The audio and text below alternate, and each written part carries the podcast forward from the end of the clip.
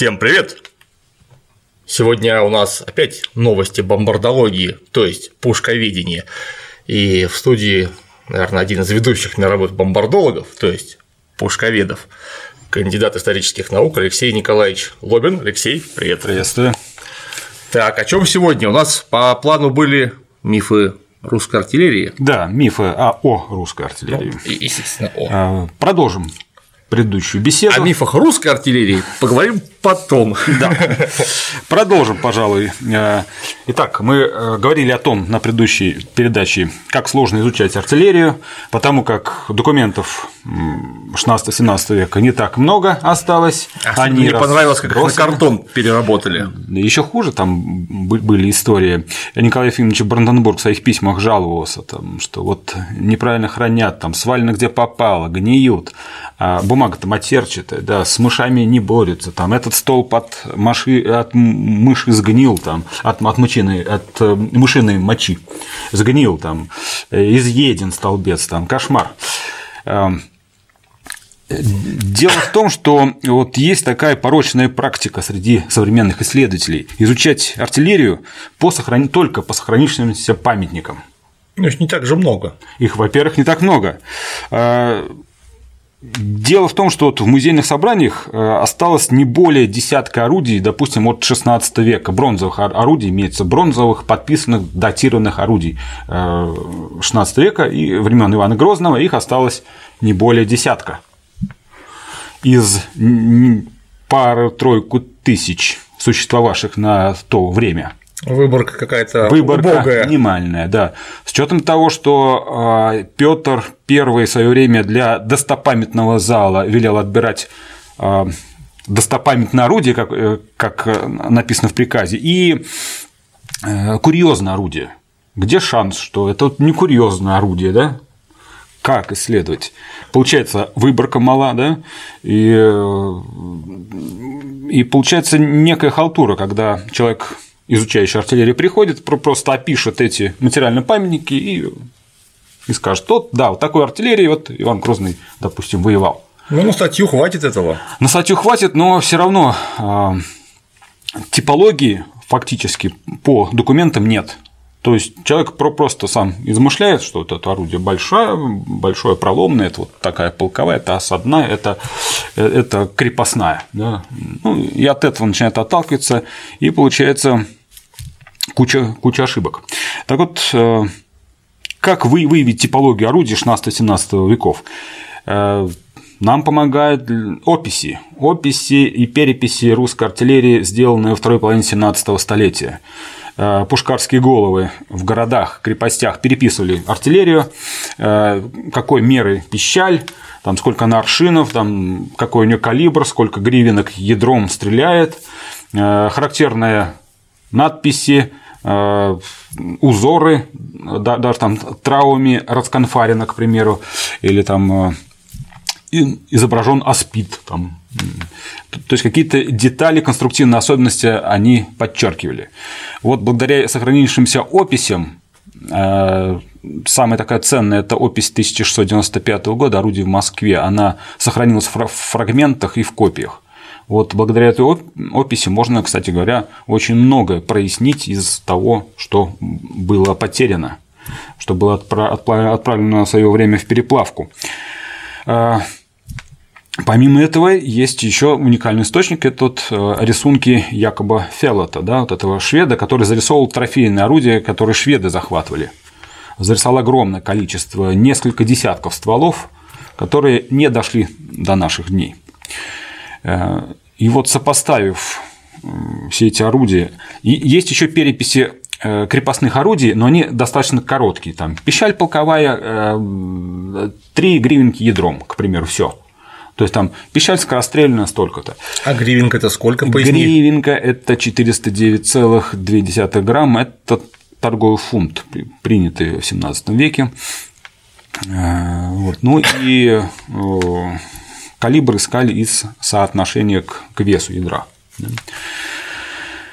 А, помимо этого встречается несколько таких непонятных терминов, которую приходится расшифровывать, сопоставлять описи. К примеру, мы сейчас над этим и займемся э, такими загадками. Да? Э, ну, вообще формулировки документов 17 века, они вообще прекрасны. Там бывает просто замечательно. Там, к примеру, там, а пушечный мастер Елисей кует, пушки кожаные кует водою. То есть кует, кует водою кожаные пушки. То есть, как бы человеку неподготовленным это ну, сложно понять, что это, как это. Ну, Елисей Кует – это э, Юлиус Кое, там, шведский мастер, вернее, он сам из Голландии, работал в Швеции, был приглашен в 1630-х годах в Россию и делал э, русскую артиллерию по шведскому образцу, и в том числе знаменитые кожаные пушки. То есть тонкостенный ствол, обитый кожами, веревками, специально пропитанными, да, э, получилось легкое орудие, которое может стрелять дробом. Вот, кует водою. Что это? Как это? Понятное а вот дело, осаживает кожу водой в размоченном виде. Не, не совсем в 1623 году э, на Пущенном дворе был установлен водяной молот. А для кожи-то он зачем? Ковал, ковал стволы из, из железа. Это точно, точно известно. Да, да, да, это потом расшифровывается, что ковал, Почему ковал это водой расшифровывается? на молоте, потому что там потом. А, там сказано потом. Это в другом документе, если, если их со, соотносишь, он значит, ковал водой. Я, честно говоря, подумал, что раз кожа это относится. Я э, эту э, фразу слышал, э, читал сам, мне все время казалось, что это именно размачивание кожи и потом осаживание ее на форме. Нет. Тоже ведь можно сказать, что ну, кует. В, в этом случае нет. Вот в этом случае именно каковал э, стволы для кожных пушек водяным молотом. Ну, вообще у оружейников такие фразы встречаются, там, если брать там допустим, у, у коллег, у оружейников там фраза бывает, там, допустим, куячный мастер Конан Михайлов, там, куяки кует добре, и его ученики к уячному делу навычены. То есть смешные фразы, которые, да, понятно только для специалистов. Ну, это вот, куяк – это по... бригандина, то, что называется в Западной Европе, когда снаружи кожа или ткань, которая изнутри подбита металлическими пластинами. Да. Вот. Ну вот, а, что касается артиллерии, то. Э, Слушай, а про кожаную пушку, помнишь, был такой фильм 16-12. А, а, а. 12 минут пятого. Да, да, да. Там была потрясающая кожаная пушка. Сделана просто из просто кожи. Из кожи, из да, кожи да, из которые, которые стреляли книпелем. Да, книпелем. 19 века, кстати. Да, да, да. Я, я долго смеялся. Да. Тяжелый случай, ну что поделать. Слышал звон, но не знает, где он. Да. Характерный случай. Да. А, так вот, если вернуться к типологии, да, а, появляется достаточное количество непонятных терминов, которые надо расшифровывать. Ну вот, к примеру, мы можем заняться, к примеру, некоторыми загадками. Там, какая там шутиха на козявке с притинами. Ишь вот. ты. Ну, вот в описи, в описи города Торопца, к примеру, там, там три шутихи на козявке с притинами что это такое, шутиха, да, шутиха на козявке. Ну, коза, э, коза – это так эм, э, называли э, один из видов пушечного станка, тренога. Угу. Козявка, наверное, производна от козы. Что делается? Поднимаешь другие описи Трапца не 1630-х, там, допустим, а середины 17 века, и там расшифровано. Там шутиха, а в а шутихе по три стволы то есть многостволка уже, да? Шутиха значит многоствольное орудие а, с притинами. Притин – это упор. То есть, получается. То есть, это нечто вроде немецкого хакенбуш, то, что называется. Да. Они тоже бывали на треногах. Да, только многоствольную, из трех mm. стволов. Там. Или, э, ну, вот к нашему предыдущему разговору о Юлите Коите, там пищали скорострельные меховые. Это тоже это кожаная пищаль, только обтянута не кожей, а кожей с мехом. Красиво, слушай, Красиво, как, а? пушистая. Соболье пищаль. Да, она, она встречается в описях Переславля Залесского в 1646 году. Или, там. или пушка железная заварная. Ну, заварная, кованая, понятно, понятно, да, кованая, или там заварная золоченая. А долго, кстати, делали эти кованые пушки? Их делали вплоть до петровских времен, но а, совершенно для другой цели, для посольских встреч. Для посольских встреч делались вот такие заварные пищали, инкрустировались э, с серебром или золотом, вот, и выставлялись на торжественных смотрах. Послы въезжали, смотрели, ого, вот это русские, они даже артиллерию инкрустируют, золотят. золотят. То есть есть э, описание Эрика Панквиста, э, Адольфа Лизека, которые видели эти орудия, их описывали. Там, э, ну, описывали, конечно, фантастически. Там Лизик упомянул какие-то три пушки змеиные серебряные. Серебряные, конечно. Ну, конечно. Слушай, а вот помнишь, может быть, если доводилось бывать и смотреть коллекцию Государственного ордена Ленина императорского чуть не сказал императорского красного знамени, трудового красного знамени императорского Эрмитажа, там у нас есть пятизарядная пищаль стальная из Соловков с последовательным заряжанием в один ствол. Она стальная, это какого времени? Это 17 век? И, скорее, всего, вторая половина 17 века, потому что вот по описи Славков 1660-х годов я такой не помню. То есть есть подробная опись, угу. скорее всего, сделано. Соловки, они вообще э, монастырь богатый, они приобретали. У них были еще и аглицкие пищали, завезенные железные, э, завезенные из Британии. Вот, э, чугунные были, то есть имели возможность покупать. И вот в осаде Соловков, когда русские воеводы осаждали старобрядцев, да, вот это очень старобрядцам помогло. Ну еще бы, столько пушек. Там один монах ходил, ходил по стенам, кропил святой водой и говорил, матушки мои голландочки, помогите. Голландочки – это голландские, голландские пищали, да, голландские пушки. Вот, так что ну, вот это очень была замечательная пищаль. Я с ней, э, пока работал, там бегал с ней в обнимку. Она весит как, наверное, как два ПТРД, очень тяжелая противотанковое оружие Дегтярева.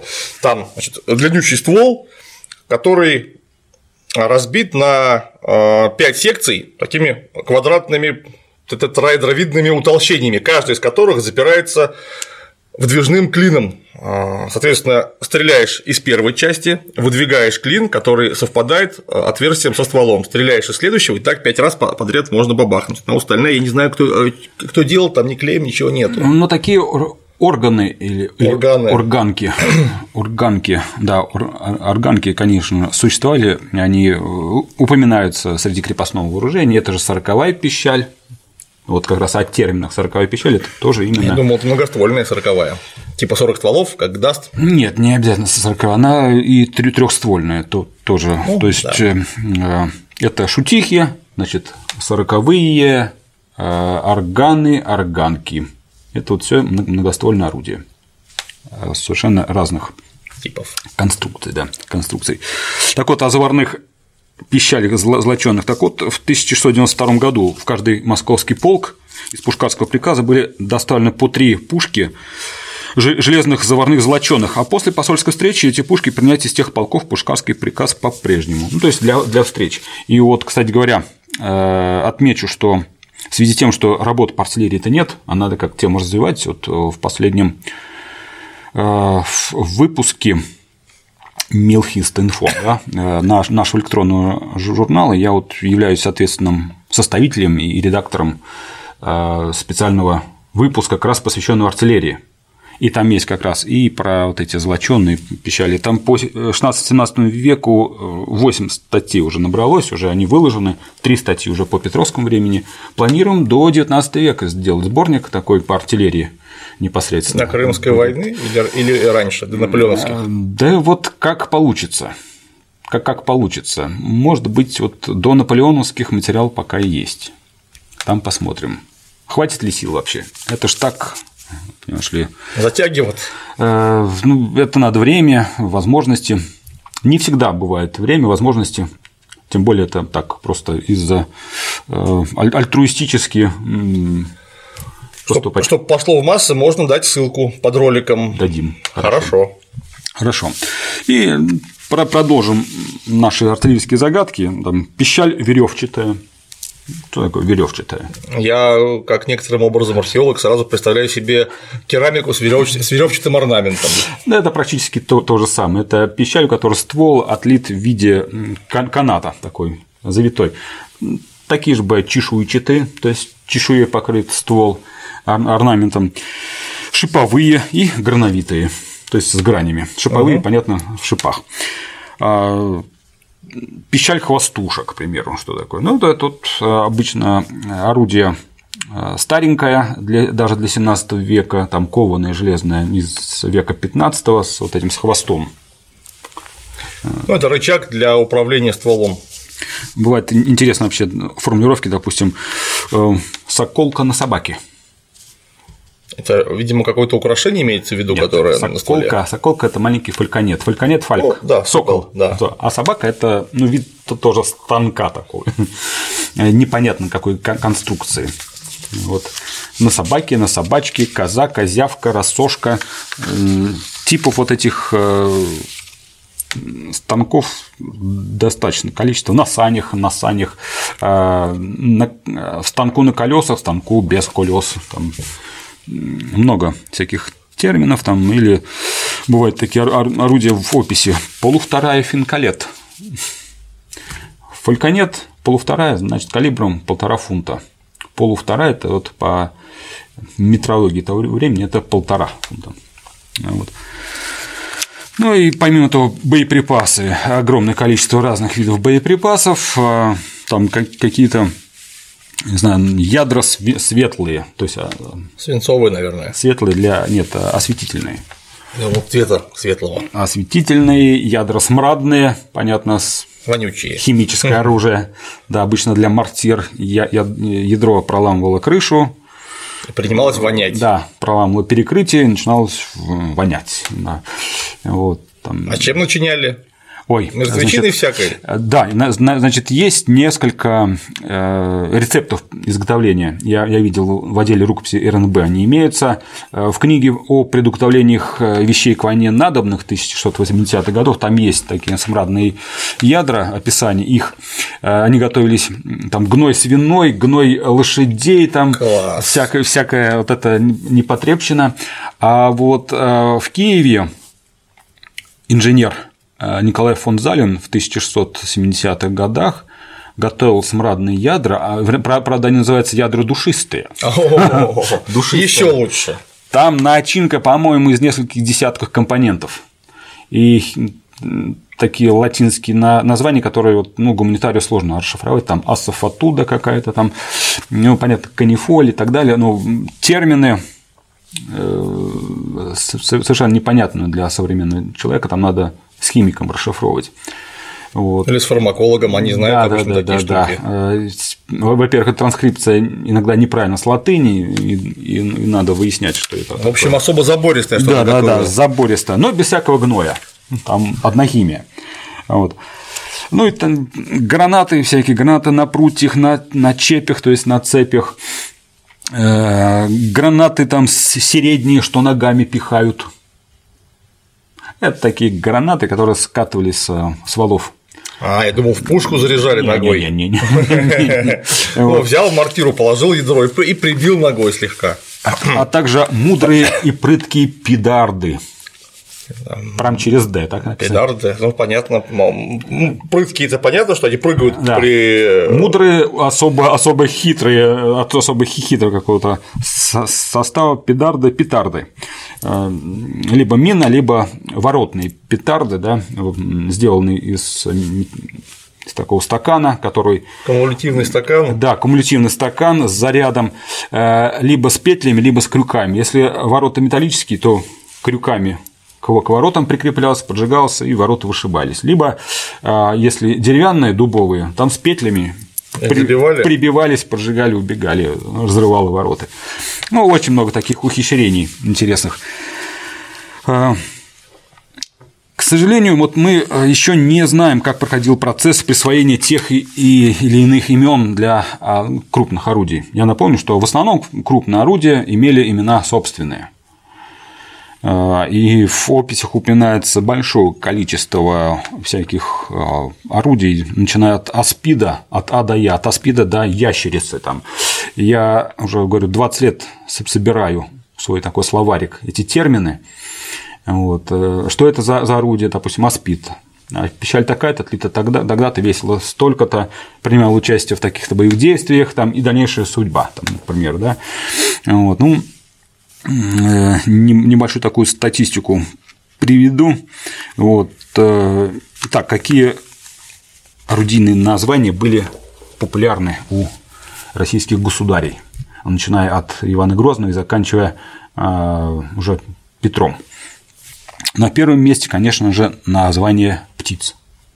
Любили наши государи птиц. Очень много из отряда э, ястребимых, э, ястребимных соколиных с чем охотились? Да, чем охотились. И вот там идут орел, дермлик, кречет, ястреб, ястробец, там э, кобец, чеглик, сокол, сокол свертной и так, так далее.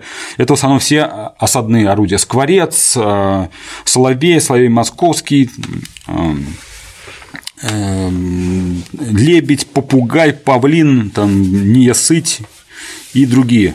Ну, в принципе, большинство из них это тяжелое осадное орудие, да, там калибром до 100 э, фунтов. Вот пищаль Орел времена Грозного, самая крупная пищаль, стреляла 100 фунтовыми, то есть там 32 э, нет, 40, 45 40, килограммов, 45, 45 с небольшим, да. да, да.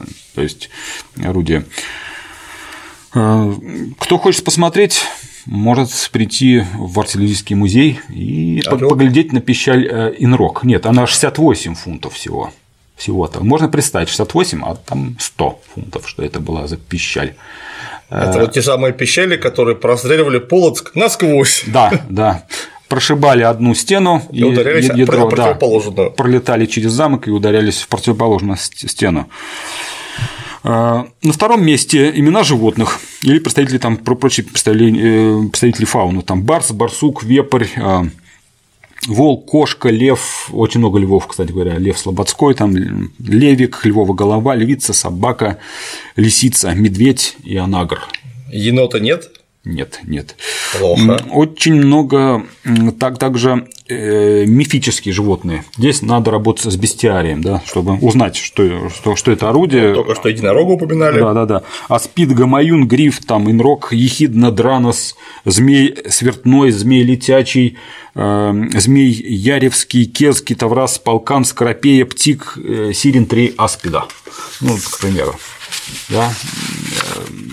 Третье место занимают пищали, имена которых присвоены по их форме. Вот горновитые, э, гладкие, желобчатые, э, пищаль свиток. Опять-таки в артиллерийском музее можете посмотреть 40-фунтовую э, ствол этого свитка в 1590 году отлитым. Царь, юнак, ягуб. Ну, наконец. А нам... свиток-то почему? А свиток у него половина ствола, вот так вот а, Витая? Завита, да. Витая. Не потому, что свиток именно рукопись, а, а, а завит ствол. А желобчатая стало быть разделанная канилюрами. Да. То есть э, желобкообразными да, углублениями. Желобками, желобками. Есть орудия, которые названы по имени мастера. Это Богдан, Воин, Тимофей, там, э, Александр, Кашевар, Кашпир, Кашпир, Кашпир да, Коваль, Нечай, Петр, Торбей, Шарова или Яковлева, Пищаль. Э, ну и мифические герои занимают последнее место, но зато какие-то красавцы. Они практически все сохранились и имеются в собрании как арт-музея, так и Московского Кремля. Это царь Ахиллес, Троил, Перс, Новый Перс. Да, но ну это прекрасное орудие совершенно. Э, также Э, некоторые, ну, остальные орудия можно отнести к разряду прочие. Это бриллы, девка, девица, стрела, красная, молодец, муж, э, мужик, вор, острая панна. Помню, в ланскирских войсках в Германии в 16 веке было модное название для пушки «Меткая шлюха». Э, острая. Это шарфметце, да? Шар, да шарфметце да, да. это ну, острая девка или крутая девка, то есть такой солдатский юмор присваивал мощным орудием э, имя такой девицы легкого поведения. С пониженной социальной ответственностью. Да, с пониженной, да, да. Прошу, прошу не выражаться. Э, ну, а поскольку немецкий мастера, тот же Кашпирганус работал на Пушкином дворе, он отлил шарф Метца и назвал ее «Острая панна». Ну, в переводе «острая девка», да, «острая панна». Вот, там, кстати говоря, грехопадение отображено, там были изображены полудевицы с, с хоботами змеиными, ну, то есть с хвостами змеиными. То есть такой да, острая панна. Эм, с юморком. Да, с, юмор, с юморком наши подходили к, э, к названиям орудий. Э, ну вот, собственно, э, много удалось узнать про эти орудия, какого они калибра, где хранились, в каких походах участвовали и их дальнейшую судьбу. Вот. Ну и перейдем уже к непосредственно к мифам артиллерии, да, вот, э, которые были порождены тем, что артиллерия это слабо изучена у нас. Да? И, как правило, таким камнем преткновения является Петровское время. То есть есть артиллерия до Петровского э, времени, а есть артиллерия уже, которая пошла с Петра. Считается, что она самая да, регулярная. Да, да, что считается, что э, только с Петра артиллерия уже стала на европейский уровень, там приобрела единообразие. Вот я ни в коей мере не занижаю заслуги Петра в области артиллерии. Но дело в том, что многое, что было создано до Петра, некоторые исследователи присваивают Петру. Вот. Ну и из-за таких стереотипов, что все до Петровской преподается как не, нечто несовершенное, так, да, почти не связано с русской регулярной армией. Э, вот это, это, вот этот стереотип, конечно, надо бы разрушить. Э, ну, вот говорят, что там, допустим, только с Петра русская артиллерия стала делиться на осадную, крепостную, там, полковую, полевую, но надо отметить, что такое деление было и раньше, только э, именовалось иначе. Э, артиллерия называлась нарядом, да, а огнестрельный наряд, вот удивительный термин. Он одновременно может означать там и подготовку, и сбор, там, и даже нательное одеяние. Порядок. Порядок, и в то же время артиллерию. Да? Какой объемлющий, э, какой объемлющий термин наряд. Так вот, наряд был а такой же осадный городовой э, полковой и наряд у разрядного шатра, то есть полевой, да? иногда он называют наряд походный полевой. А, термин артиллерия вообще появился, появился не в Петровское время, он появился э, в делопроизводственных документах где-то с 1670-х годов. В описях есть там росписи образцовые артиллерийским пушкам, там, да, а, но и артиллерия сама именовалась там, уже стала именоваться как э, артиллерия. То есть принесенный те термин, но ввел его, конечно же, не Петр. При папе про его все. Да, при папе. А папа-то был вообще э, достаточно образованный в военном деле человек. Э, считается, что Петр да, имел диплом артиллериста, от Бранденбургского полковника получил диплом, да, разбирался в артиллерии, но его папа также разбирался в артиллерии. Есть опись книг, которые были доставлены для обучения царевича Алексея. Там 29 именований, в том числе книги огнестрельные, там книги пушечные, книги о пушечных дворах и так далее, и так далее. И по мере взросления Алексей Михайлович, наш тишайший царь, э, соответственно, получил образование ну, Э, его обучали э, мастера. На пушечном дворе по велению Алексея Михайловича было сделано государево место, с которого он наблюдал за отливкой пушек. И кроме того, наш Алексей Михайлович рисовал чертежи бомбам, гранатам орудиям. В свободное от работы время, хобби да, такое. Да, значит, э, когда датское посольство в 1658 году прибыло в Москву, там, э, секретарь этого посольства оставил записи. Вот приходил к датчанам датский полковник на русской службе Николас Бауман. Ну, и они беседовали, и Бауман рассказывал, что вот в России он значит, он сам только что приехал из Европы, только нанялся, вот, ему дали карт-бланш, он стал сразу э, полковником, Э, ему э, дали место для строительства гранатного двора, это такая артиллерийская лаборатория. Э, все, все возможности у него были для того, чтобы там чертить. Он приносил царю, как он рассказывал секретарю датского посольства, чертежи орудий, и Алексей Михайлович с ним тоже советовался и показывал ему свои чертежи орудий, как пишет секретарь датского посольства, для передвижения которых можно было использовать только одну лошадь. Легкие пушки. Легкие пушки, и в приказе тайных дел великого государя тайных дел сохранились чертежи э, и описание этих чертежей, возможно, руку к ним как раз приложил наш царь Алексей Михайлович, который потом, собственно, может быть, и заразил своего сына артиллерийским делом. Ну, как раз только хотел выкрикнуть, что неудивительно, при таком папе такой милитаризированный сынок получился. Вот.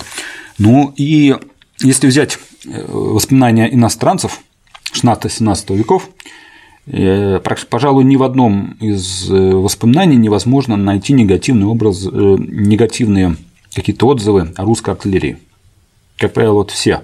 Достаточно взять, опять-таки, упомянутый мной и в предыдущей передаче, и сегодня отчет шведа, инженера, инженер-капитана Эрика Панквиста 1674 года. Он подробно зарисовывал, это был шпионский отчет для Карла а, кого там, 11 да, для Карла XI, где он описывал в том числе состояние русской артиллерии, восторженные отзывы, зарисовал несколько русских орудий, которые он видел, которые используются только у русских, у нас шведов не используются. Ну, так что там отзывы очень весьма, весьма. А, самый распространенный миф о введении единообразия в артиллерии только с Петра. Там, одни исследователи пишут о том, что калибры там, артиллерийских орудий отличались крайним разнообразием до, до Петра. Э, там, что артиллерия со множеством орудий разного калибра при сложной, плохо устроенной материальной части при отсутствии технических знаний служил в тягость полкам там, и, так, и так далее. Ну, надо отметить, что единообразное литье был уже освоен еще во времена э, Ивана Грозного, да, когда отливали эти полуторные пищали, э, полуторные, потому что полтора десятка пядей они были в длину, калибром в 6 фунтов.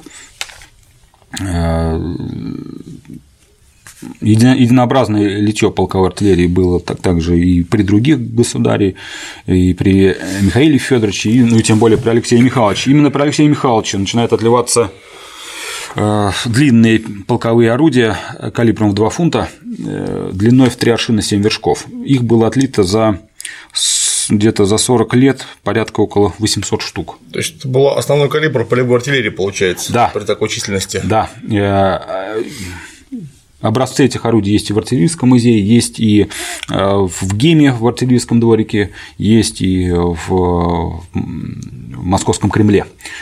Орудий было отлито достаточное количество, и артиллерии, и артиллерии насыщались, даже, я бы сказал, перенасыщались полки. Там стрелецкие полки имели э, по одной такой пищали на сотню. То есть если у них там прибор был 5 сотен, то 5 пищалей. 5 пищалей. Э, в тысячу человек были такие московские полки, да, они 10 орудий. А, либо... А вот выборные полки. А выборные полки. Они же там вообще были сумасшедших численности, там по 4 тысячи человек. Да, да, да. У них там было, у них там был, был немножко другой тип орудий. Там вообще казнозарядные были орудия. Э, к ним э, как раз, наверное, сделанные по чертежам Николаса Баумана, казнозарядные орудия, э, к ним там полагались паённые жестяные трубные картузы, то есть уже готовый заряд фактически, да. Орудий у них было очень много обычные солдатские полки, где-то одно, одно орудие на роту, на 200 человек. Вот.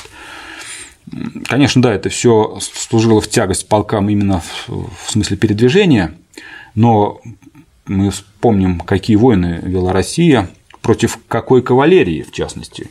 Поэтому перенасыщение э, как артиллерии, так и карманной артиллерии, то, то есть гранатами. Там э, с 60-х годов столько гранат было отпущено ручных в полки, там по 4, 5, 6 сотен на полк.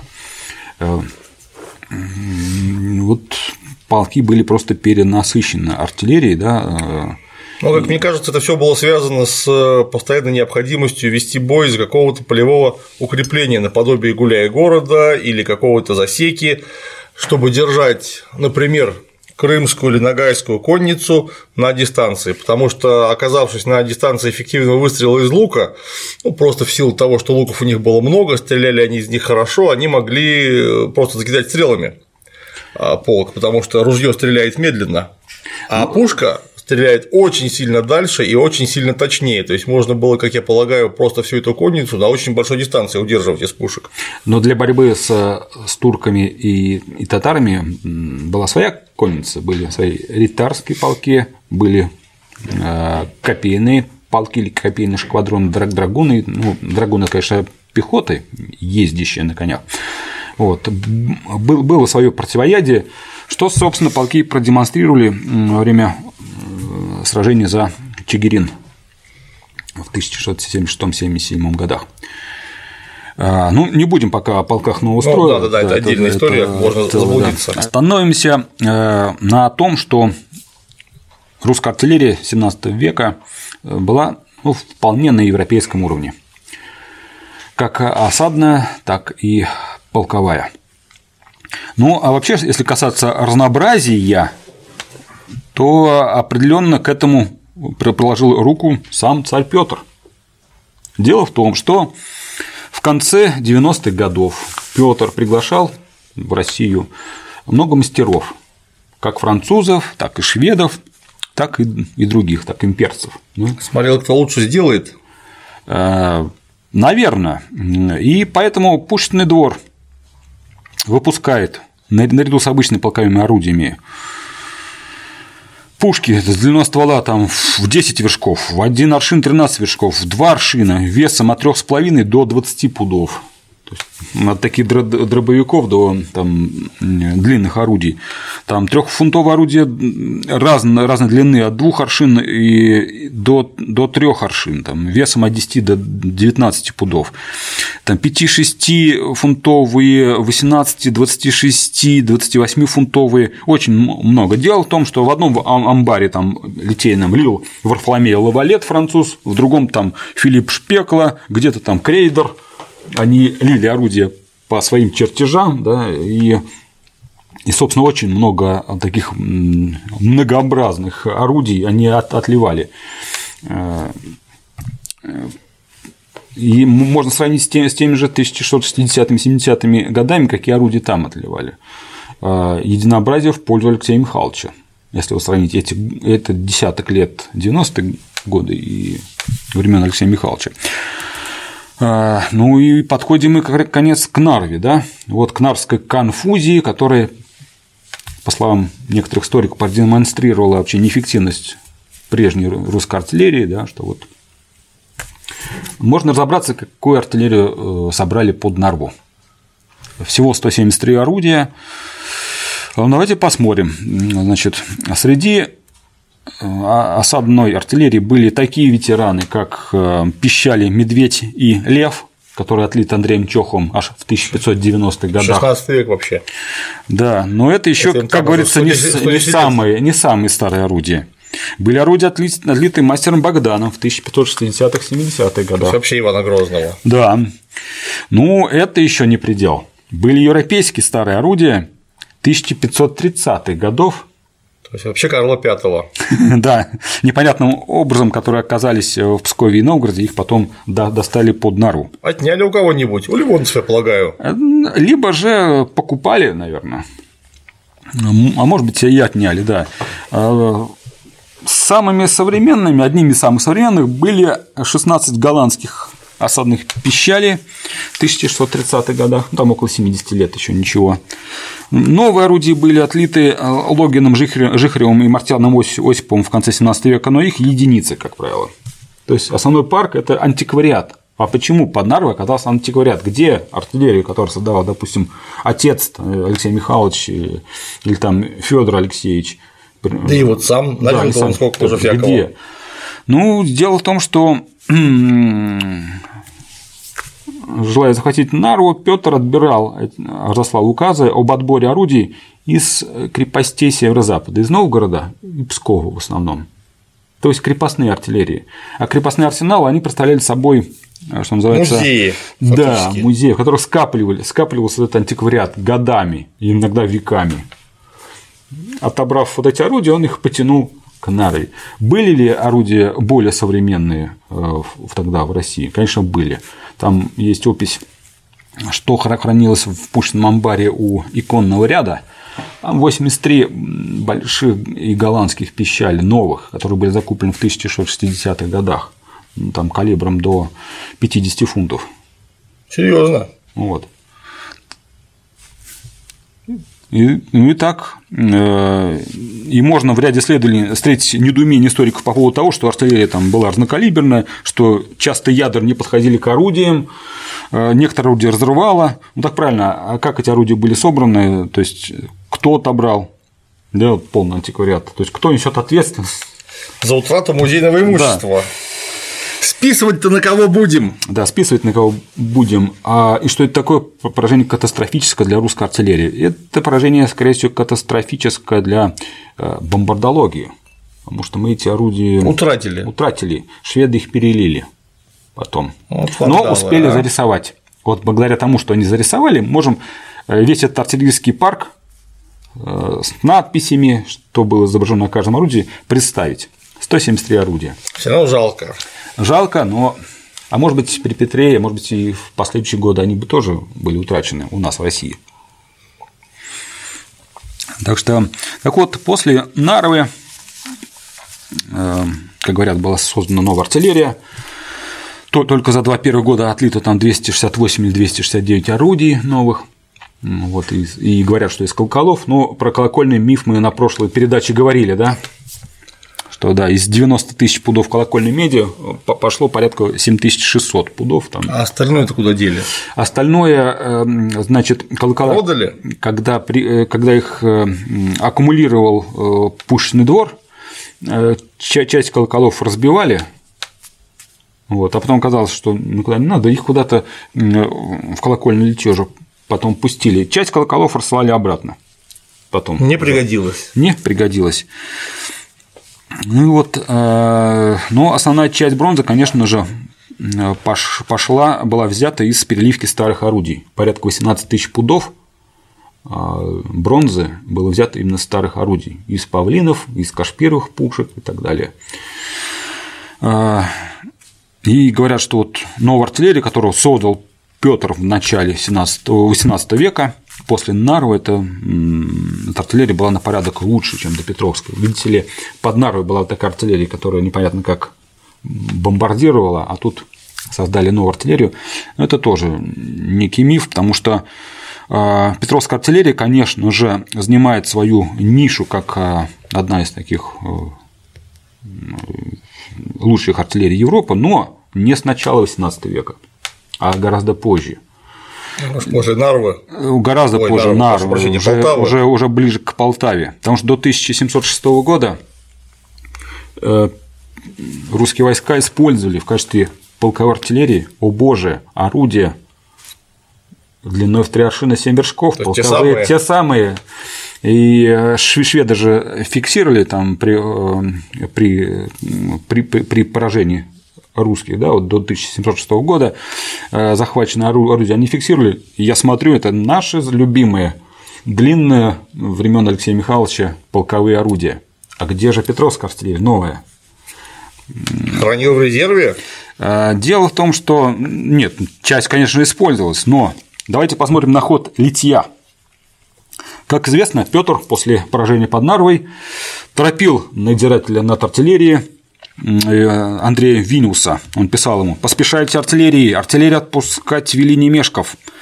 Ну и в результате такой спешки множество орудий отливались браком и были негодны к стрельбе. Петр первый обзывал эти орудия охульными и криворотами.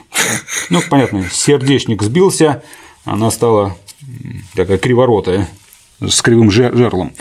Сердечник – это имеется в виду сердечник литейной формы. Да. Так вот, э, во вседневной книге Пушкарского приказа и приказа артиллерии, как раз начала XVIII века, вот такие факты отмечены, их достаточно много. Там. От 11 марта 1701 года было пушечное литье, к тому литью поставлены были три образца ядром 18 фунтов, да образец 24-фунтовый. Из того дела вылета одна пушка 18 гривенок ядром, а из двух образцов 18 же до 24-фунтового сердечники медью выбило вверх, а в четвертый образец 18-фунтовый пищали не пущали, меди не пущали, опасаясь такого же повреждения.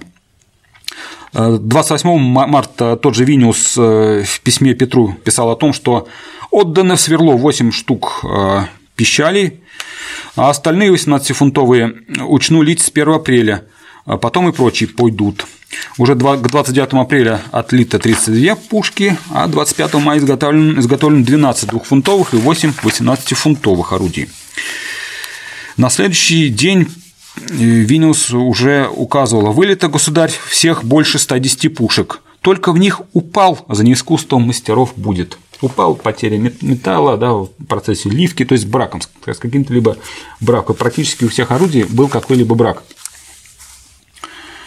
Э, если сложим все орудия, которые отлиты с 28 марта по 25 мая, то как раз получим эти 110 пушек.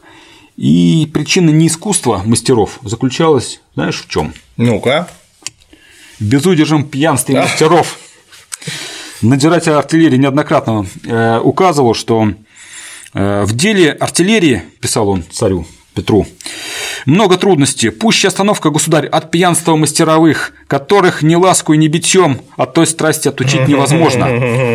В другом месте он пишет, что а боли от пьянства мастеров, которые э, ничем исправить невозможно. Мартьяша, это Мартьян Осипов, известный э, пушечный мастер, еще во времена Алексея Михайловича с 1660-х годов отливал орудие, он и в Петровское время работал. Так вот, Мартьяша прежде указа уже отставил, велел исправить Семену Леонтьеву, на которого более других надежды. Ну, То есть оба бухали. Да, а потом пишет, а прочие хоть как не бью, пьяни, а притч одного Семена Леонтьева. Э, вот во вседневной книге приказа артиллерии это моменты неоднократно отмечены. И вот 20 мая мастеру Алагину Жихреву за пьянство, что он на пущенный двор поздно ходил и пущенное литье за, зато останавливается, учинено наказание бит батаги. Ну и пишет, что 25 мая там отпущено столько-то орудий, но остановка учинилась от недостатка мастеров пущенного литья. Добрых явилось один немчин да русский а прочие кредер несовершенен, из шести пушек его литья нельзя стрелять, другие два весьма спились, и никакого наказания не опасны. Вот для сейчас. меня всегда загадка, откуда такое безудержное пьянство пушечных мастеров появилось в начале XVIII века. Я не, ну, не, не один десяток столбцов посмотрел XVII века, о пьянстве мастеров вообще нету слов. Э, работали известные литейщики, да. И пили по домам. Э, там им во времена праздников давалось, давалось там видно, э, ведро вина, там, либо медовухи, ну, по, по праздникам, церковным праздникам, но чтобы там какая-то была челобитная о том, что там кто-то спился, не было. И тут появляется как раз почему-то вот, очевидно, не знаю, стали спаивать мастеров. Госдеп, небось, какой-нибудь. Шведы поди. Да. Подсылали агентов со шкаликами. Хотя работа-то была стрессовая, но в 17 веке самой стрессовой, конечно, не у упущенных литейщиков была, а у гранатчиков. Еще бы. Работа с порохом. Гран гранатчики – это не те, которые метали гранат, а те, которые приготавливали э, с огненной смеси на гранатном дворе и гранатные мастера, которые испытывали орудия. Ну, вот, кстати говоря, к разговору о ранениях.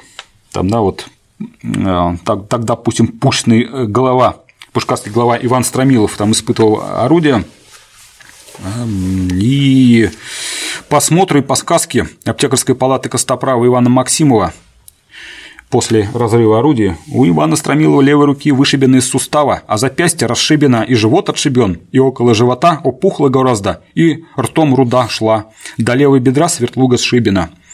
После этого Иван Контузия. Стромилов да, спился.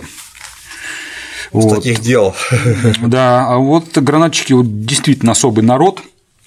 Э, вот они, они готовили они готовили смеси, постоянно что-то взрывалось, и э, у костоправов там отметки там отрывало руку по локоть, да глаз вышибен, или там три пальца на правой руке, запястья нет, или еще хуже, убит щепками. Вот за, за столом что-то делал, бабахнуло, щепка убила. Ну, осколки. Я да, понимаю. ну и вот э, гранатчики вот спивались. Э, есть документы из Пушкарского приказа о том, что архимандриту Чудового монастыря по Павлу отправляется московский гранатчик Семен Никитин, который сошел с ума от пьянства. Белочка! Да, да. Так что, ну а мастера, я говорю, ни одного дела о том, что мастера 17 века спаивались, я не нашел, по крайней мере. Может, из-за какой-то особо э, жесткой системы работы слишком много работали при Петре или что? Не могу сказать пока. Пока загадка. Одна из загадок артиллерии. Ну и вот э, большие подозрения есть, что вот из 269 орудий, которые отлиты после Наровые, э, это вообще общее количество отлитых болванок, включая и охульных, и криворотых, и из тех, которых стрелять не мощно. Э, если сравнить с процентом брака с 17 веком, да, то я примерно сравнивал, там процент брака до 10% доходил, но более 10, как правило, не было.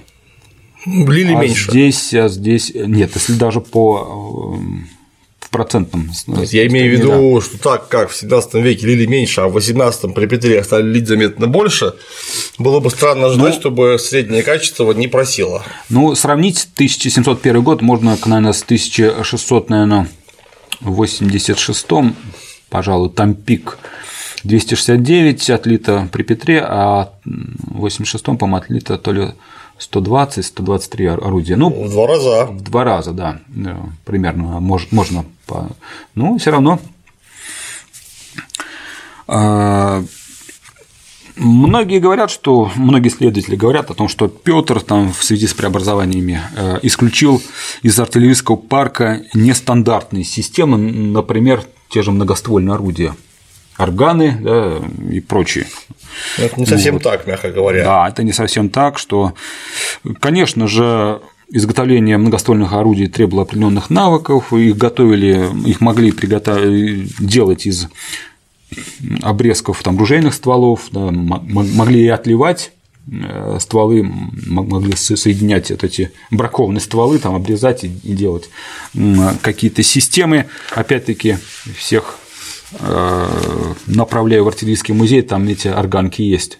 Там такие такой коробка, по-моему, 110 стволов. Да, пистолетные стволы. Такая система залпового огня. Да, система залпового огня. Э, огня Мне есть. там больше всего нравится колесо, на которых установлены такие короткоствольные, ну, типа мортирок. Угу. Сколько там их помещается? Штук 40, наверное, или 70? Это как помню. раз Нартовская, это уже 20-х годов 18 века. Вот, я о чем и говорю. Вот. Уже даже там поздний Петр, может быть, и... даже уже и после Петра, может быть. И Петр. Э... А там, собственно, такое колесо, все уставлено вот так по кругу этими пушечками, и их можно было как револьвер развернутый не горизонтально, а наоборот вертикально и стволами в разные стороны, передвигать по кругу на оси, воспламенять отравку и много-много раз стрелять. Известно, что Петр в 1699 году писал Андрею Виниусу, что «А что стволы на колесах – это самая старая мода и нигде не употребляется больше». И вот эту фразу используют как вот показатель того, что отказались от производства многоствольных орудий. Да нет, вот если брать 1704-1710 годы, там, э, когда иностранные мастера э, представляли Петру прожекты своих орудий, которые они придумали, там был, был такой Леметр Десо, который столько там предоставил проектов многоствольных орудий, э, в том числе там, так, такая там батарею в один ряд из тысячи полуфунтовых пушек. О, Господи, зачем такая гадость? Вот. У нас бесполезно. И да. очень дорого, я полагаю. Конечно, конечно. А я помню шведские пушки э, в Ливрус Камарен в Стокгольме, там три кожаные пушки вместе на одном лафете, я помню. Угу. Ну, а вообще идея скорострельности, она будоражила умы мастеров. Мастера неоднократно придумали какие-то свои особенные арт-системы. А вот я помню, при Петре Первом новая инвенция была сделана, когда на лафет к пушке маленькие мортирки ставили. А, это, скорее всего, имеется в виду орудие по а, образцу Корсмина. Вот, там трехфунтовая пушка с двумя мортирцами. Это он предложил Петру такую систему. Но мы не будем забегать это вперед, это все-таки уже Петровское время. Ну да. Вот. Э, ну, опять-таки, возвращаясь к, мифу, к мифам, вот, иногда говорят, что там только стараниями Брюса, петровского сподвижника, да, Якова Брюса, да, шотландца нашего русского. В 1707 году э, была введена артиллерийская шкала, что фактически ликвидировало разнобой. Да, вот то, что он придумал шкалу. Но это не, не совсем так. Дело в том, что шкала-то была введена э, знаменитая Гартмановская шкала, она была вообще изобретена Георгом Гартманом в Нюрнберге в 1546 году.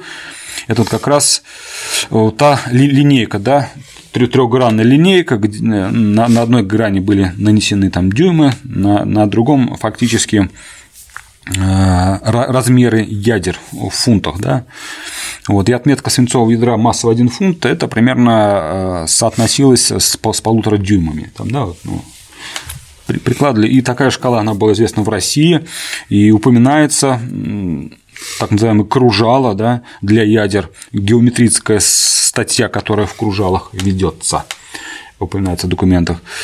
Э, вот. И кружало и было эталоном, э, по которым отливались орудия, и в наказах дьяки Пушкарского приказа, когда отпускались мастерам наказа, там, э, в них указывали, что чтобы из дела та печаль вышла меру и ядром по кружалу против образца и была вычищена, высверлена, или летописные слова против образцового письма э, на той печали высечены и расконфарены. Да? То есть то есть украшено. Да. А Брюс он ввел э, не Нюрнбергскую, а свою шкалу, которая была немного больше шкалы Гартмана. И как отмечал тот же Николай Ефимович Бранденбург, известный историк артиллерии, Э, утверждение этой официальной артиллерийской шкалы высочайшие санкции не последовало даже до 1737 года. Ого, это уж помер Петр. А равные саму шкалу путали с Нюрнбергской, потому что существовало два вида шкалы – Нюрнбергская и Брюсовская. И пойди разбери. Виль, Вильяма Брюса, да. Э, и орудия отливались то по одному, то по другому масштабу. И вследствие этого была путаница. Одни, а, а те, которые делались по Нюрнбергской шкале, трехфунтовый, они могли стрелять брюсовскими трехфунтовыми ядрами, да, то есть была такая небольшая. Наши больше, получается, были, да. не лызла. Французы потом Путаница, хитрость да. такую сделали при, ну, уже в 19 веке, в конце 18-го, сделали свои фунты, которые ставили на пушки, чуть-чуть буквально больше, чем, например, английские фунты, поэтому англичане ядрами французскими стрелять не могли из одинаковых орудий. Вроде бы и там 6 фунтов, и там 6 фунтов, но французское ядро немножко больше, оно не лезет. Э, вот. Ну и вообще, э, чем интересно еще изучение артиллерии, да, вот придя в музей, потрогав ствол, изучив его, там можно много чего узнать, обнаружить мятину от ядра, к примеру, на стволе. Попадание было. Попадание. Там можно даже посмотреть примерно какое э, какого размера это э, ядро было, э, поднять документы, узнать, где могло быть получено это. Да, там. Э, есть почему русскую артиллерию 16-17 веков одна исследовательница Александра Петровна Лебедянская, она защищалась в 1949 году, по-моему, вот, она э, русскую артиллерию называла архив из железа и меди. Это действительно так. То есть, вот, исследовав артиллерии, можно много узнать как про русские там бестиарии, да, что, что как изображалось, а, что, что э, означала та или иная там фигурка, отлитая на, на орудии. А, это образец искусства, литейного искусства, да, а, русского орнамента. Да. Там, орудия, которые, с помощью которых брались города. Смоленск, там, Полоцк. Мемориальная нагрузка большая. Да, да, да. Э, ну и сами сами по себе они являются образцами как раз вот той, той самой артиллерии, которой мы, к сожалению, не так много и знаем. Ну, это же, ко всему прочему, средств технологии, э, средств экономики, средств финансов, потому что пушки стоили дорого, их содержание стоило дорого, изготовление стоило дорого, и перевозка их тоже стоила дорого. Поэтому я полагаю, там массу открытий чудных можно получить. Да, но, к сожалению, сейчас вот пока уровень исследований пока, пока не доходит по сравнению с западноевропейскими. Так что, что к сожалению, значит, все еще впереди. Я надеюсь. Будете нас радовать. Постараемся. Ну, собственно, все, наверное. Хорошо. Познавательно. Что будем в следующий раз обсуждать? Да что-нибудь опять-таки военное, связанное с военной историей 16-17 веков. Думаю, тут по копейщикам, о русских копейщиках поговорить. Вот, копейщики интересно. Века. Конные, пешие или те и конные, те? Конные, конные, конные, конечно, конные. Вот, есть интересный материал. А конных это тоже интересно. Я тоже некоторым образом долгое время был конный копейщик. Кое-что понимаю. Смогу выкрикивать не совсем глупые вставки. Поговорим. Спасибо. Вот такие у нас новости бомбардологии. Ожидаем истории про конных копейщиков 17 века. На сегодня все. До свидания.